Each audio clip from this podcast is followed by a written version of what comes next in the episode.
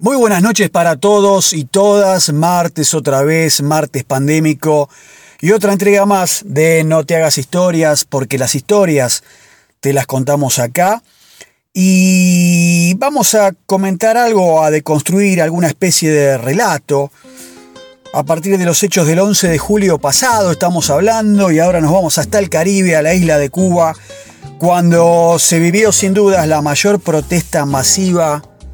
de la historia reciente de la isla y tres factores rápidos para comentar de por qué se detona toda esta cuestión. Primeramente hay una crisis como es la de la COVID, la de la pandemia, donde la isla que mantuvo justamente bajo control en los primeros meses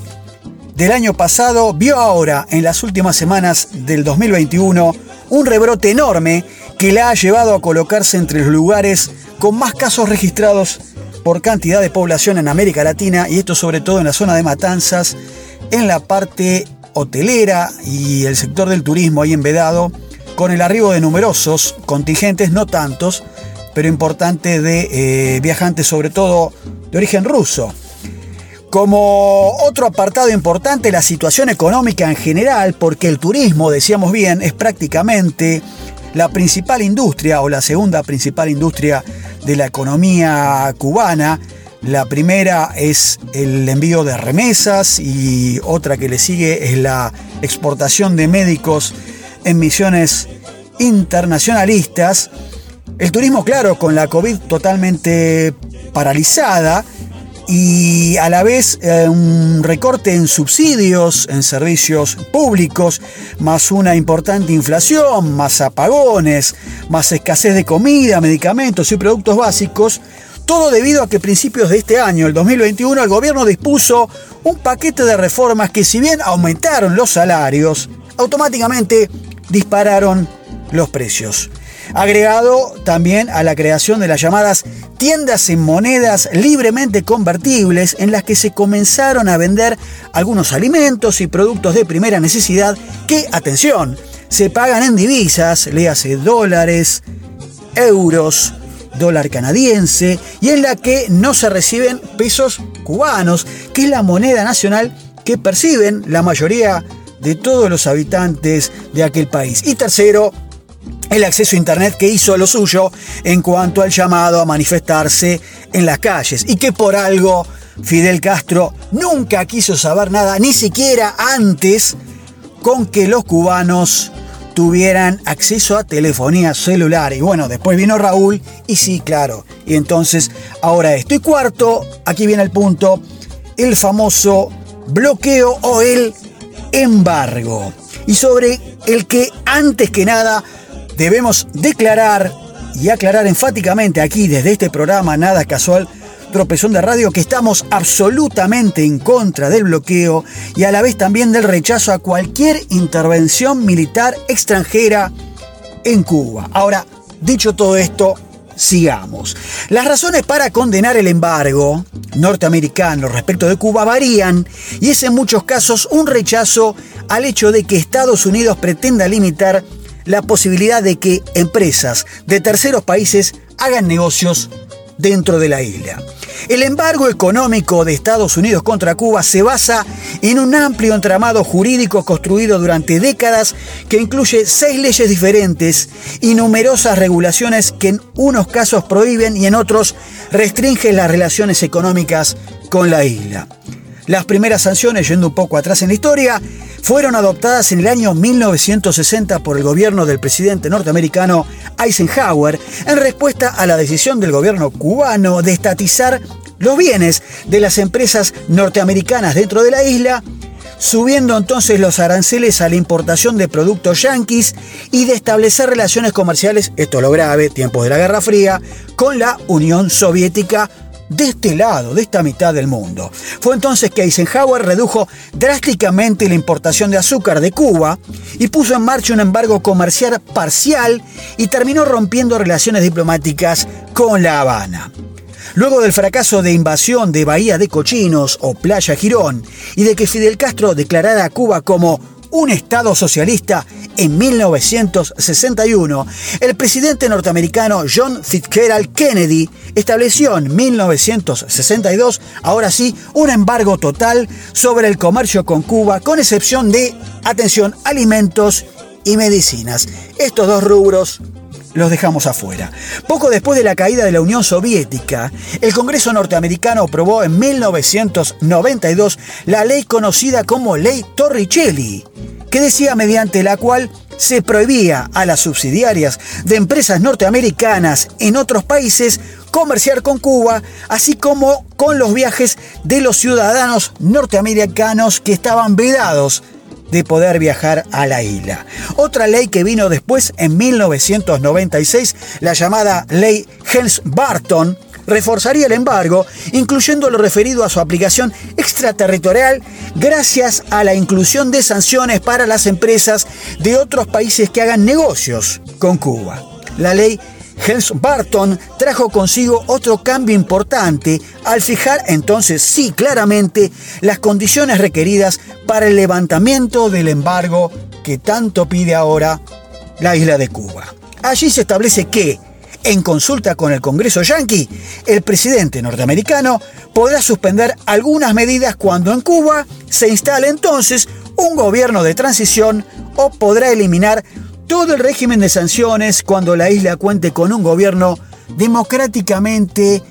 libremente, pluripartidario, electo en elecciones limpias, considerando como el fin último del régimen a todas estas sanciones. En el año 2000, la ley de sanciones comerciales e incremento del comercio, así se llama, significó una flexibilización del embargo al permitir la exportación a Cuba de alimentos, productos agrícolas y medicinas. Sí, como dijimos, está autorizada la venta de medicamentos, aunque no de forma automática, pues se deben cumplir con algunas condiciones previas. Las prohibiciones existentes para el resto de las actividades afectan a los norteamericanos y a las empresas y entidades de ese país o que estén controladas por ciudadanos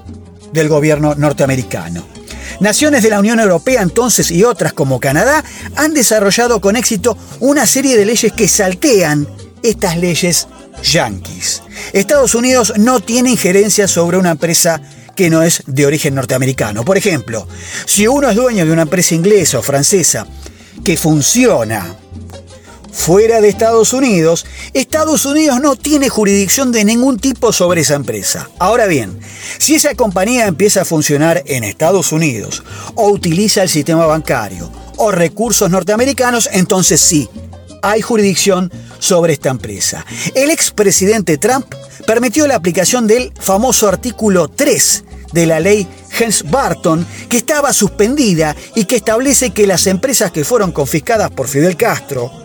capitales norteamericanos, ahora pueden demandar en los tribunales yanquis a las compañías extranjeras que hoy operan en la isla y estén usufructuando justamente dichas propiedades. Supongamos que los antiguos dueños de una tabacalera que fue confiscada ponen y ganan un pleito en una corte norteamericana contra una empresa francesa que ahora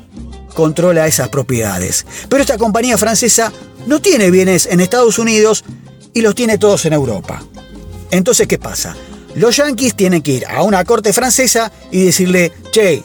dale efecto y validez a este juicio que yo gané en Estados Unidos y ahora vamos a embargar las propiedades de esta empresa francesa. ¿Y entonces qué pasa? La regulación de la Unión Europea prohíbe absolutamente que los tribunales de Francia acepten esto y además le van a dar derecho a la empresa francesa a entablarle una contrademanda en contra de los norteamericanos porque entonces las empresas extranjeras que quieren hacer negocios con Cuba deben evitar así utilizar el sistema financiero o bancario norteamericano. Cuba puede teóricamente comprar todo el combustible que quiera directamente, por ejemplo, de Rusia. Ahora Estados Unidos no tiene gerencia en eso, pero esta transacción no puede ser en dólares ni puede valerse del sistema bancario norteamericano. Los daños acumulados por este embargo bloqueo, según Cuba, así lo llaman ellos, durante más de 60 años asciende a, escuchen bien, 145 mil millones de dólares, según el gobierno cubano, claro está, en un informe ante la Asamblea General de la ONU en septiembre del año 2020. A decir verdad, Cuba mantiene relaciones comerciales con decenas de países de todo el mundo y recibe importantes inversiones extranjeras, más que nada en el sector del turismo, en el sector hotelero. Por eso, el relato, de alguna manera, del gobierno cubano de que se trate de un bloqueo completo, ya vemos que no es